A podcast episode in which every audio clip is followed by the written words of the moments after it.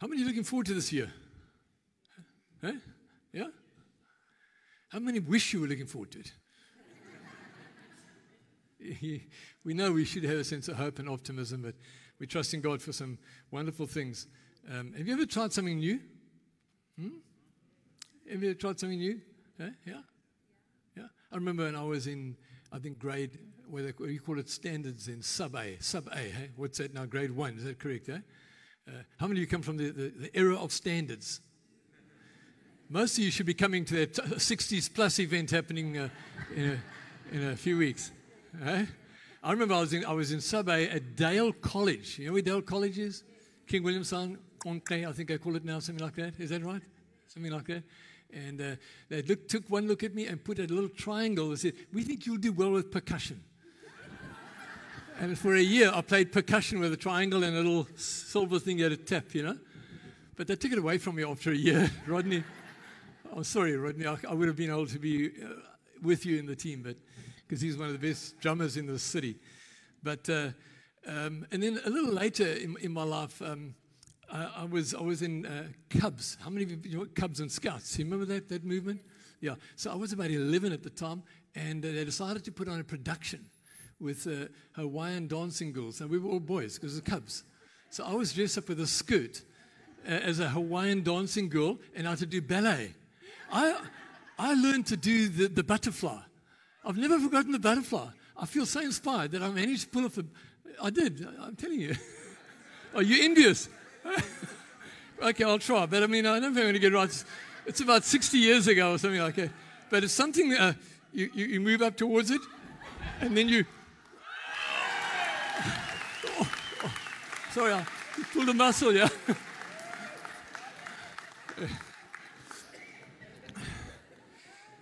but um, that only lasted for one production.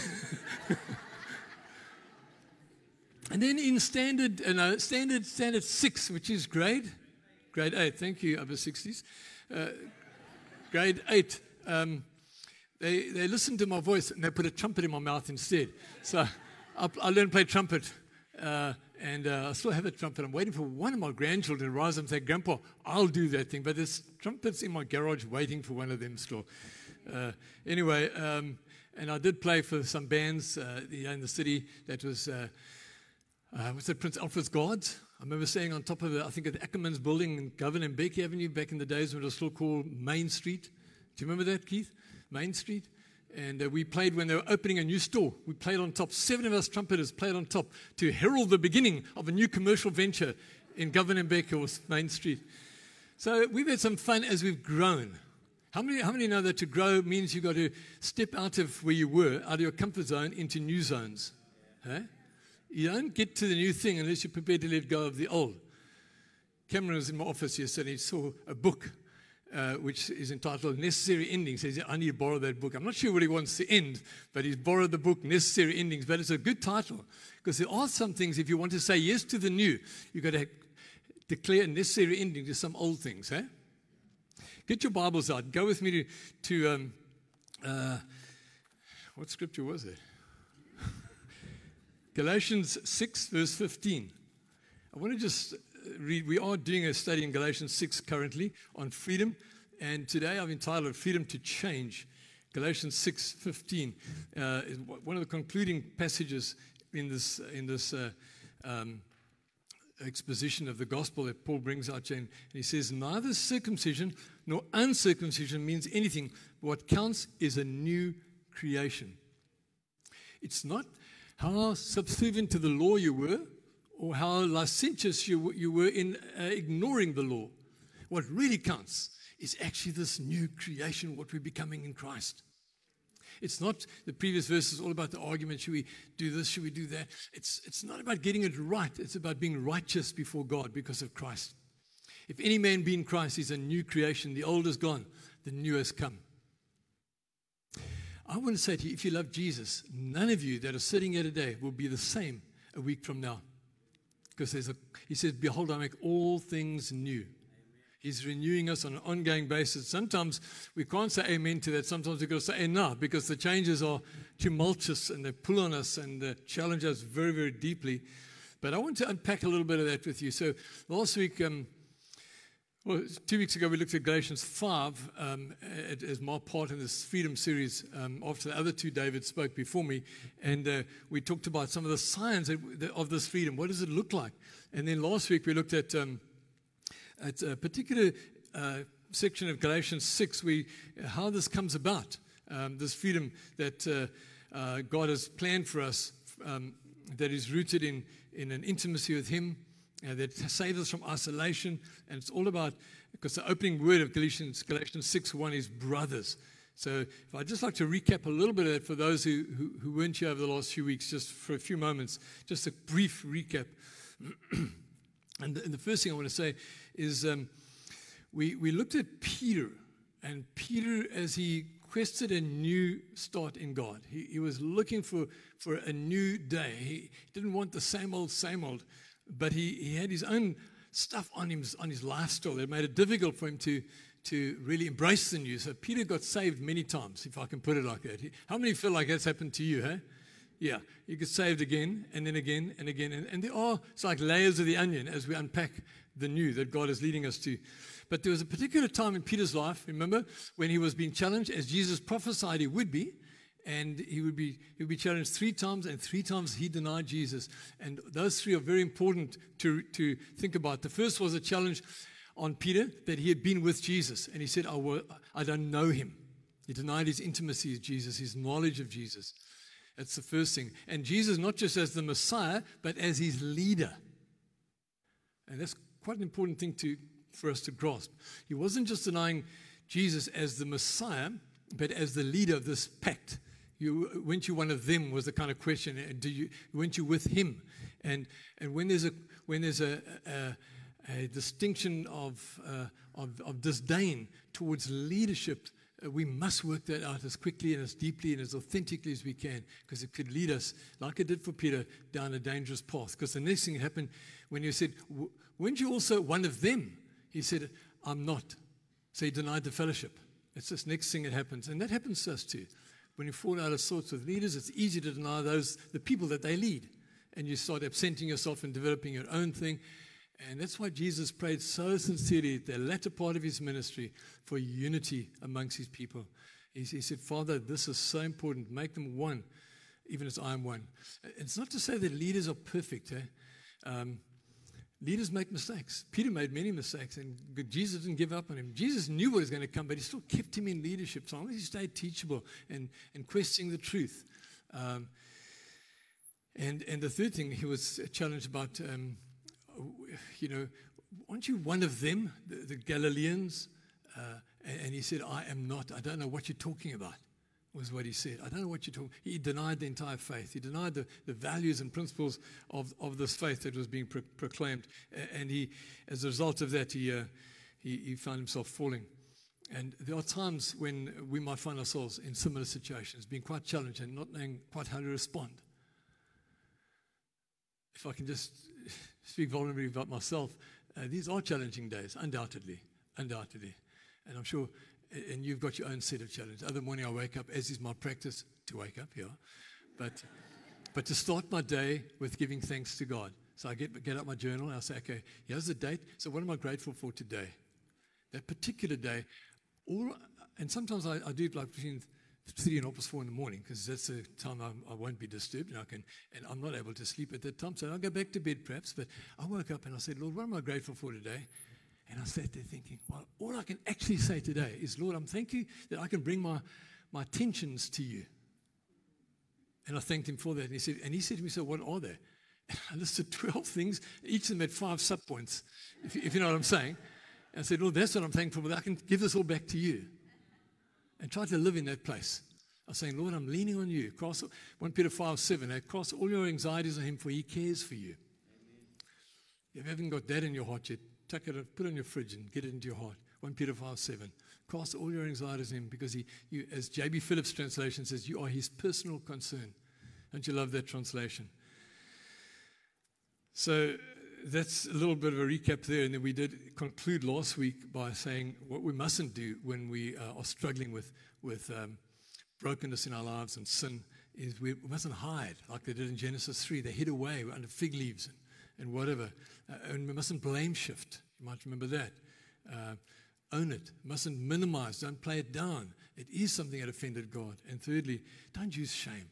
God quickly covered their nakedness and their shame. He quickly got some animal skins and, and made them skin clothing um, and brought that to them.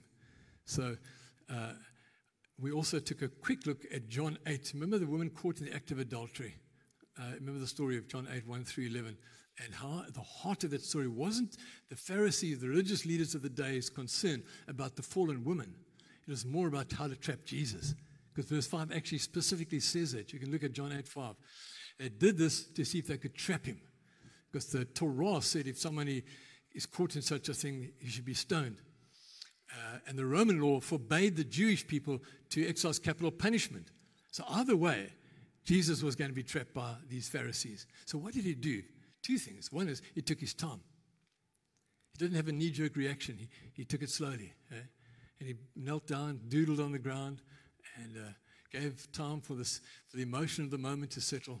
And, and then he, he pronounced on it. And he pronounced with a question. He said, He's without sin, throw the first stone. He says, upholding the law, but putting mercy and grace and integrity above it. And these are weightier matters. He taught that in Matthew 23. Weightier matters. And he put that, held that right up there. And then, of course, it says, in beginning at the oldest, they start to move away. Hey? Somehow when you get older, you know there's no place to hide. You've got, you got to come out of it. You're a skabanga. Hey? Think about it. When you're young, you think, I'll still be years ahead of me. I can dodge this thing. I can duck it. But as you get older, you, you, you realize, yeah, no. Well, some people say it's because you're getting ready for your finals. You better get honest, you know, either way. But the truth is that um, they were out to, to, they were actually putting leadership on the line, not a sincere quest for restoration. And so Galatians 6 1 says, Brothers, do this together. Brothers, if anyone is caught in a sin, restore such a one gently. Let the focus be on restoration. Restoration. So let's go back to Galatians 6. If you've got your Bibles there, go, go with me and pick up from verse 6 of Galatians 6. Anyone who receives instruction in the word must share all good things with his instructor. Do not be deceived. God cannot be mocked. A man reaps what he sows. The one who sows to please his sinful nature, from that nature will reap destruction. The one who sows to please the Spirit, from the Spirit will reap eternal life. Let us not become weary in doing good, for at the proper time we will reap a harvest if we do not give up. Therefore, as we have opportunity, let us do good to all people, especially to those who belong to the family of believers. Now, now there are at least two applications in, my, in Paul's mind as he wrote this, at least two thoughts probably running through his mind. One was based on the preceding verses where he's speaking about someone falling and how you restore and what our response should be, where you start with bearing one another's burdens, verse 2. But you end in verse 5, each one taking responsibility. Each one should carry his own load, and you've got to journey with each other from the one to the other. So you start with that, and you help it be safe enough with grace so that truth can be owned and change can come, because truth sets us free. Hey? So important. So important. Um, and then by the time he gets down to this verse 6 onwards, he's probably got that at the back of his mind still. So the one is a moral application, and the other is a monetary application. So I'd like to look at both. If we're looking at it from one point of view, if he's, if thinking about morality that is, that is at risk, how do we restore that? If he's thinking about guidelines for, for money so we're not caught by, by mammon issues, how do, we, how do we manage that? So let's, let's open up on, on both sides and try and figure this out. Um, so, um, so the first verse six, he says, anyone who receives instruction in the word must share all good things with his instructor. Paul is not fundraising here. Uh, he's actually he's actually saying, make sure you have a right relationship with leadership. It's, it's the upfront thing. Is what he's he's he's, he's uh, uh, looking at here. This is a core factor in restoration. Um, uh, and it's amazing to me how I'm doing a lot of meditation with a couple of people on uh, on Moses, how God took his time in shaping the life of that man. Only in due season was he ready to go and tell Pharaoh. He had to still be in solitude and process many things until he could come to his burning bush barefoot in humility and vulnerability and actually begin to hear God. and, and, and go back to Pharaoh and start the warfare on behalf of Israel, get them free with all the frogs and blood, water turned to blood, and all the, those plagues. And finally, they were set free and able to move on. But Moses could not lead until he allowed himself to be led. And, and he, his, own, um, his own integrity before God was vital. And I think verse 6 is actually saying we need to be, have, as a leadership and as a people towards leadership, have that understanding. Of course, on a monetary application, it does speak of making sure we, we indicate our support for leaders in very tangible ways. Uh, and I, I, want to echo um, Philippians 4, um, verse 14 onwards. Paul is writing about this. I think in verse 17 he actually says, um, um, he's writing about the support he's received. He says, I didn't ask for the support for my sake. I wanted it for your sake because it's good for you to be giving. It's good for you to be acknowledging leaders. Not that the leaders need to be stroked by your acknowledgement, but it's, it's, it, it enhances the peace, it enhances the relationship when there is that, that togetherness. It's a very important application. Um, so it's, and he says this, this would accrue to your benefit if you were to be giving. But he says, actually, I've received enough. So thank you for that. But the reason I, get, I, I announced this call in, in, in, Philippians 4 is he's saying, is because I wanted, I wanted the church, I wanted the church in Philippi to do well. Um, and if you, you know, we also looked at the last few weeks in Hebrews 13 verse 17, which speaks of this same dynamic, where it says, uh, Obey your leaders and submit to their authority. They keep watch over you as men who must give an account. Obey them so that their work will be a joy and not a burden, for that would be of no advantage to you. There's that, that knitting. That, uh, but I am, I am uh, intrigued by Moses. Let's go back to him. When it went well between him and the people, he was happy to lead. When it didn't go well, he called them God's people, saying, Look at your people, God. You know.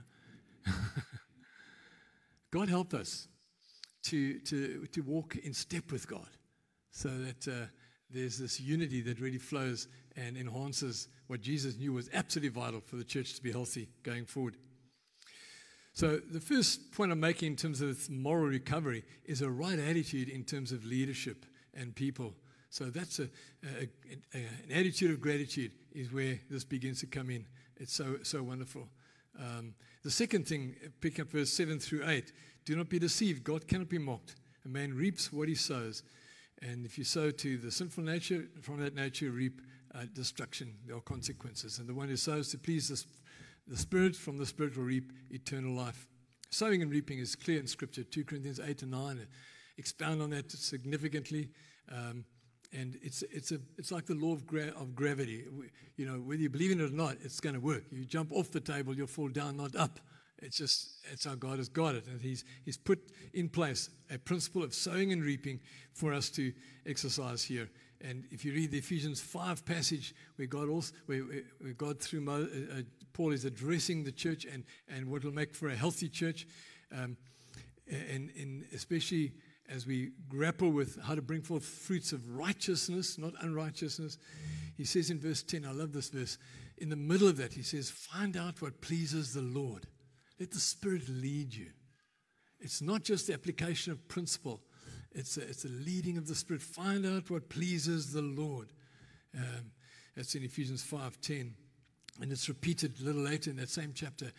Uh, Find out what pleases the Lord. Seek His will. Know His will, because that's where we need to land. And His will is, 1 Peter 4 8 says, His will is that love, love each other deeply from the heart, because uh, He says love covers a multitude of sins.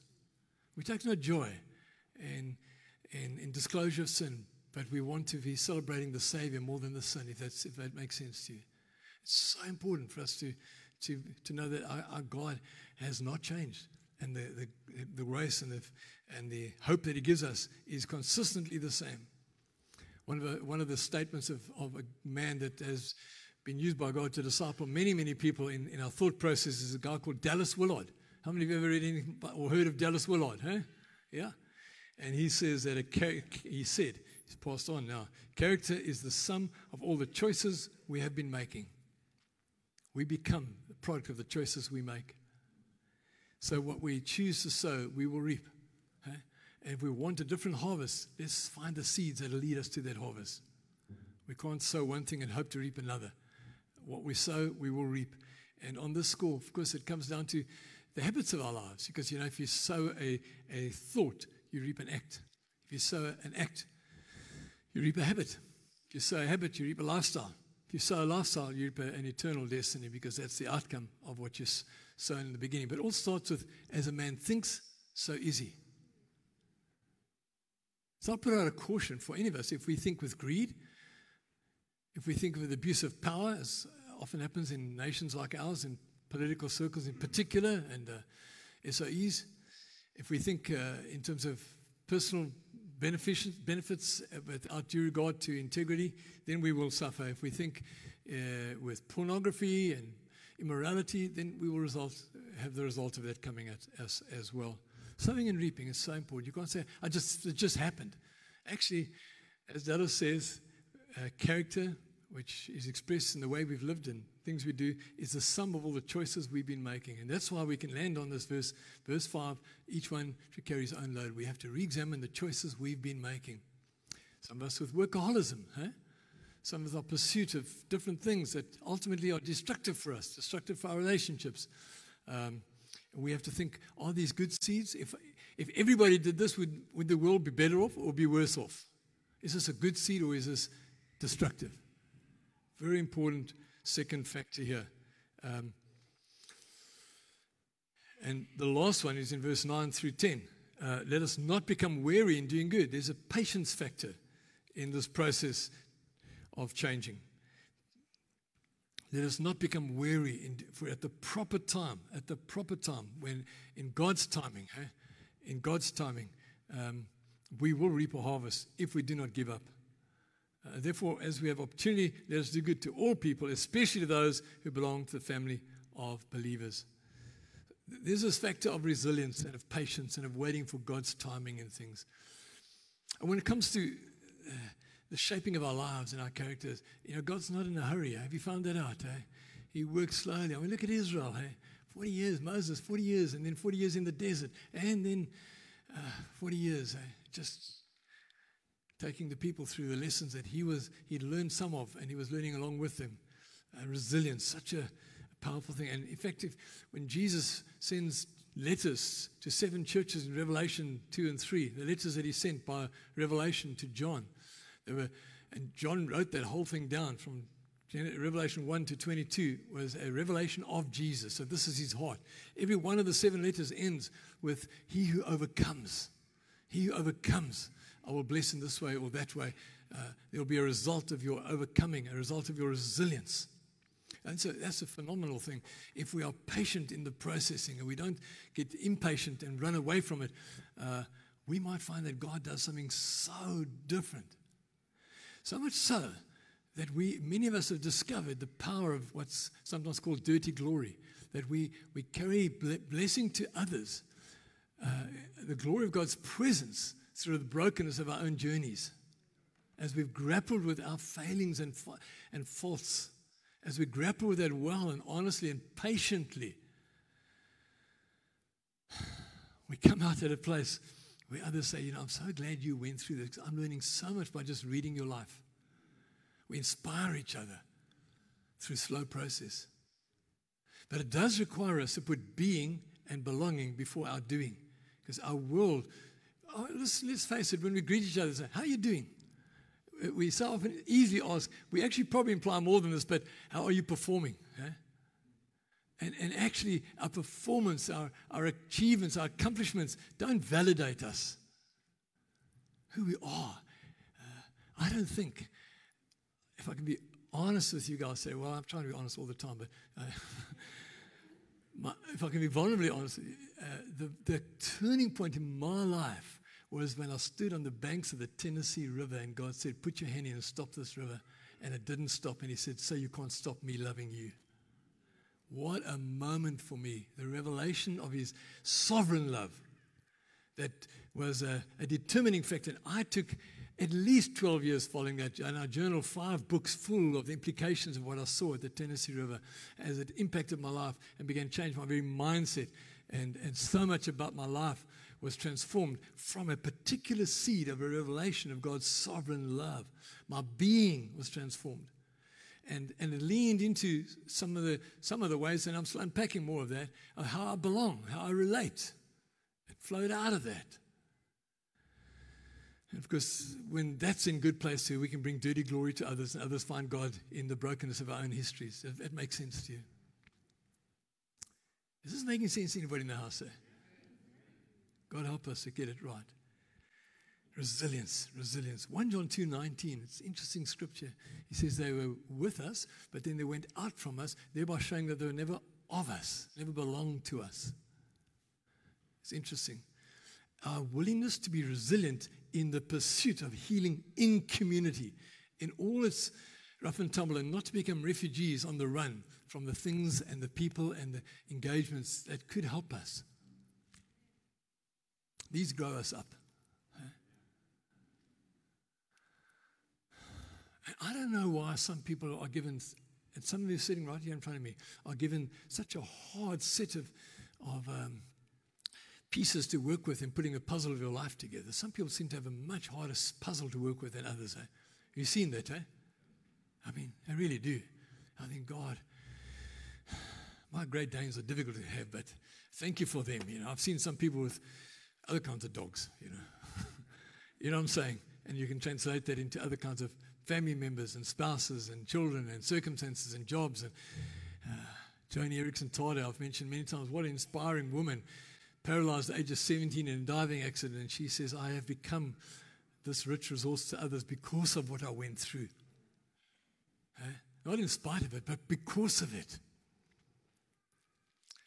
Sometimes those who suffer the most grow the best character. The wine of God's working in our lives is sweetest for those who prepare to submit to its processes with resilience. We won't become refugees from our own challenges that would otherwise grow us up. So just swing over to the other application of this. Paul in Galatians 6 is also talking about money. And he is saying there are priorities for our giving. First is make sure that you affirm leadership number 1, verse 6. And then verse 9 and 10, he affirms two other priorities. Secondly, is the household of faith. Make sure we support each other in community. And then he says, and to all men as you have opportunity. That's the wider world. So let's be sure we walk in the intricacies of that level of unity with each other in core community, led, in, led by, by leaders that we're learning to trust and to love, and, and allow them to make mistakes. I spend much of my time in, in prayer saying, Lord, forgive me for that. I, I said some dumb things. Would you help me cover people's ears? Help them forget what I said. You know what I'm saying? And other things I said, Lord, carve that in their souls. Never let them forget this thing. I was telling somebody this week, uh, when I went to varsity, uh, just to do theology, and uh, my first year, I'd pay my own way in my first year. That's how I was tested. Are you really called to this thing? And I, I, had no support but I carried myself through that year. And uh, so I, I, entered competitions. I entered a, a competition to write a, a, sermon, a message about uh, Romans 14. Have you ever read Romans 14? Eh? Those who can drink wine shouldn't flaunt their freedom to drink wine with those who can't, or those who can eat meat shouldn't boast about it for the vegetarians. I mean, you can pray for them, but don't.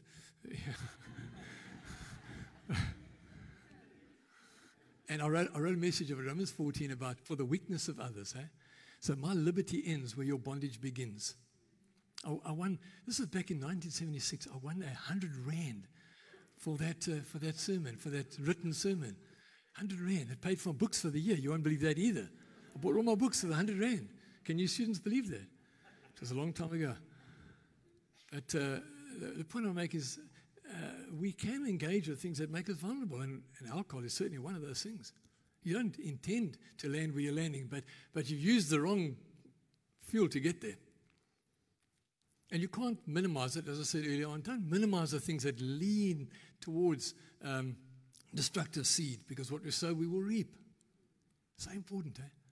So I kind of urge you on this point, because we, we're saying our second point of giving is making sure we, we share our liberty with others in a way that blesses them and doesn't lead them astray.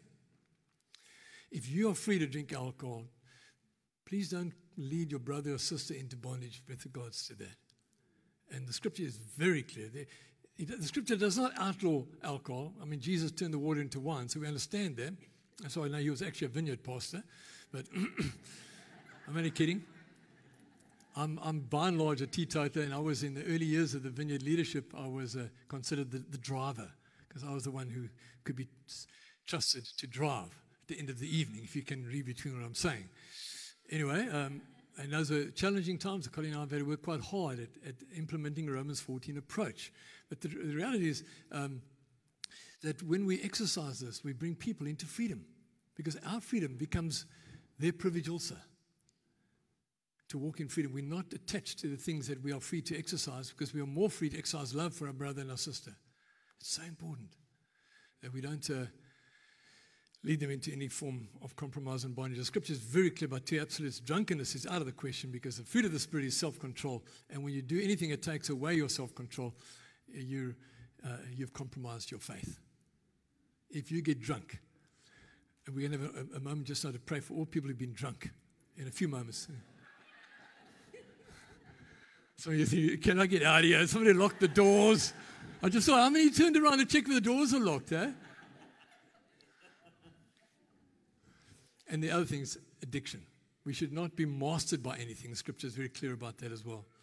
Nothing. Not even chocolate. Coffee. I mean, you're looking for those doors now, eh? Or work. Eh? Money. So many things we can be addicted to. So many things.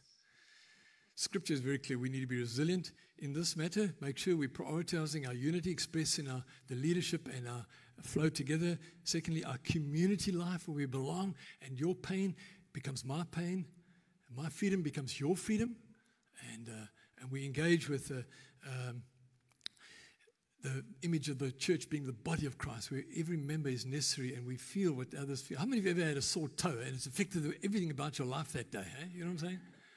It's just a toe, man. Take it off. You can't do that, eh? And of course, uh, the last one was to the world, as we have opportunity, the needs around us are abounding. And I, I am, I've been, I got up this morning and had a quiet time, actually, literally today from three to past four saying, Lord, help me to work this out before you. And uh, I really felt like the Lord's hastened and, and, and, and multiplied in me my passion for us to be a body of people who live out this new humanity that loves Jesus. Not our church program, but loves Jesus. Okay? I want to tell you, Colleen and I are going to go and visit a family that were attacked about a week ago up in our area on a farm. And we spent time with them during this week as well. They were brutally attacked by cops, pseudo cops and it, was horrible. And uh, they're going through great trauma. We're going back out this afternoon to, to see them and uh, listening to them. And, but this is the point. She said the thing as the cops are leading around from room to room and asking for, uh, where's this, where's that, in, in a very abusive uh, intimidation with a gun to the head. Uh, she just kept saying, Thank you, Jesus. Thank you, Jesus. Thank you, Jesus. And this brute man, I wouldn't call him a man, let's just call him a brute, um, said to today you will be safe. Because you heard this repeated thanks for Jesus. Eh? He will save you. Thanks, God. He will save you. Today you will be safe. Today he will save you. So she knew in that moment that Jesus was with her and she was just thanking him, thanking him. I mean, the trauma of that. Eh? We live in such a broken time in South Africa, such a broken time. We need a body of people who stand together. And when we stumble, we help each other get up again, man. And we go on and we run this thing. We're going to do that, church. I want a body of people who, who say, no matter how we stumble, we will be there. Galatians 6 1, restoring gently as best we know how. And we will say, Lord, help us to, to learn what you want. Eh? Ephesians 5.10, learn what the Lord wants. It's a great verse. Learn what he wants. What's his will in this place? It's not about applying the law like the Pharisees in Romans in John 8, Torah versus Roman law. But what is, what is Jesus saying? And everything Jesus does is the gospel doing it. Jesus is the gospel on legs. So,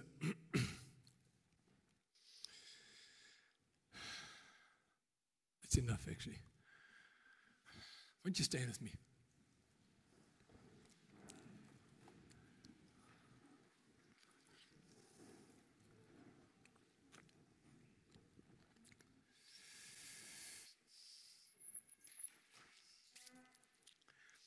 Uh, Declan, why don't you and your band come up here, man? Bring your whole band up here. I'd love to see. We must end on high praise. I love the song. That song choice this morning was amazing. Give Declan a hand, guys. What a great set this morning. guys, uh, and Caitlin, when you struck up that first song that you sang, man, I angels are here. Eh? Thank you so much. Eh? Amazing. Yeah.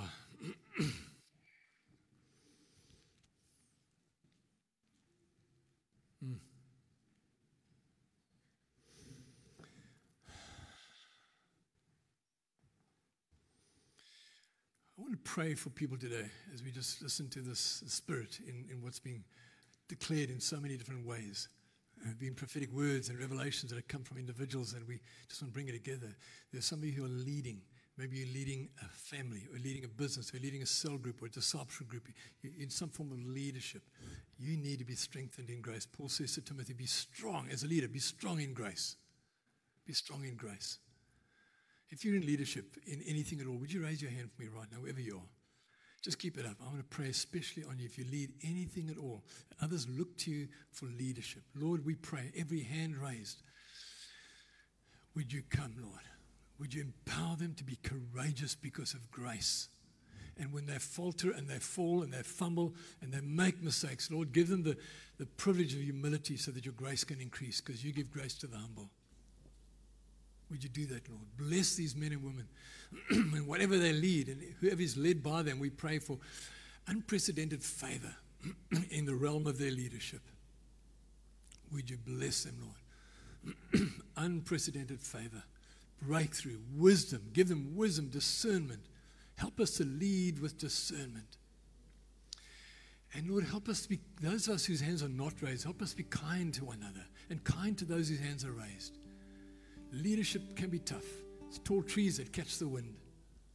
We pray, Lord, for the roots of their relation with you to be deepened so the tree will not falter when the wind blows. Help us, Lord, to love each other, to be there for each other. And some who are not with us today, Lord, we pray that your mercy and your grace would cover them. And may Fountain Vineyard be a place that speaks and demonstrates this new humanity.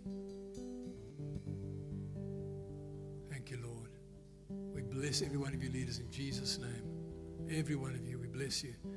I want you to go out of this place today expectant of a new day, a new fruitfulness in your leadership, that you carry. Jesus says, The words that I speak are spirit and life. May you be able to say that too. The words that I speak and actions that I bring are spirit and life to others. May God help you with that spirit and life.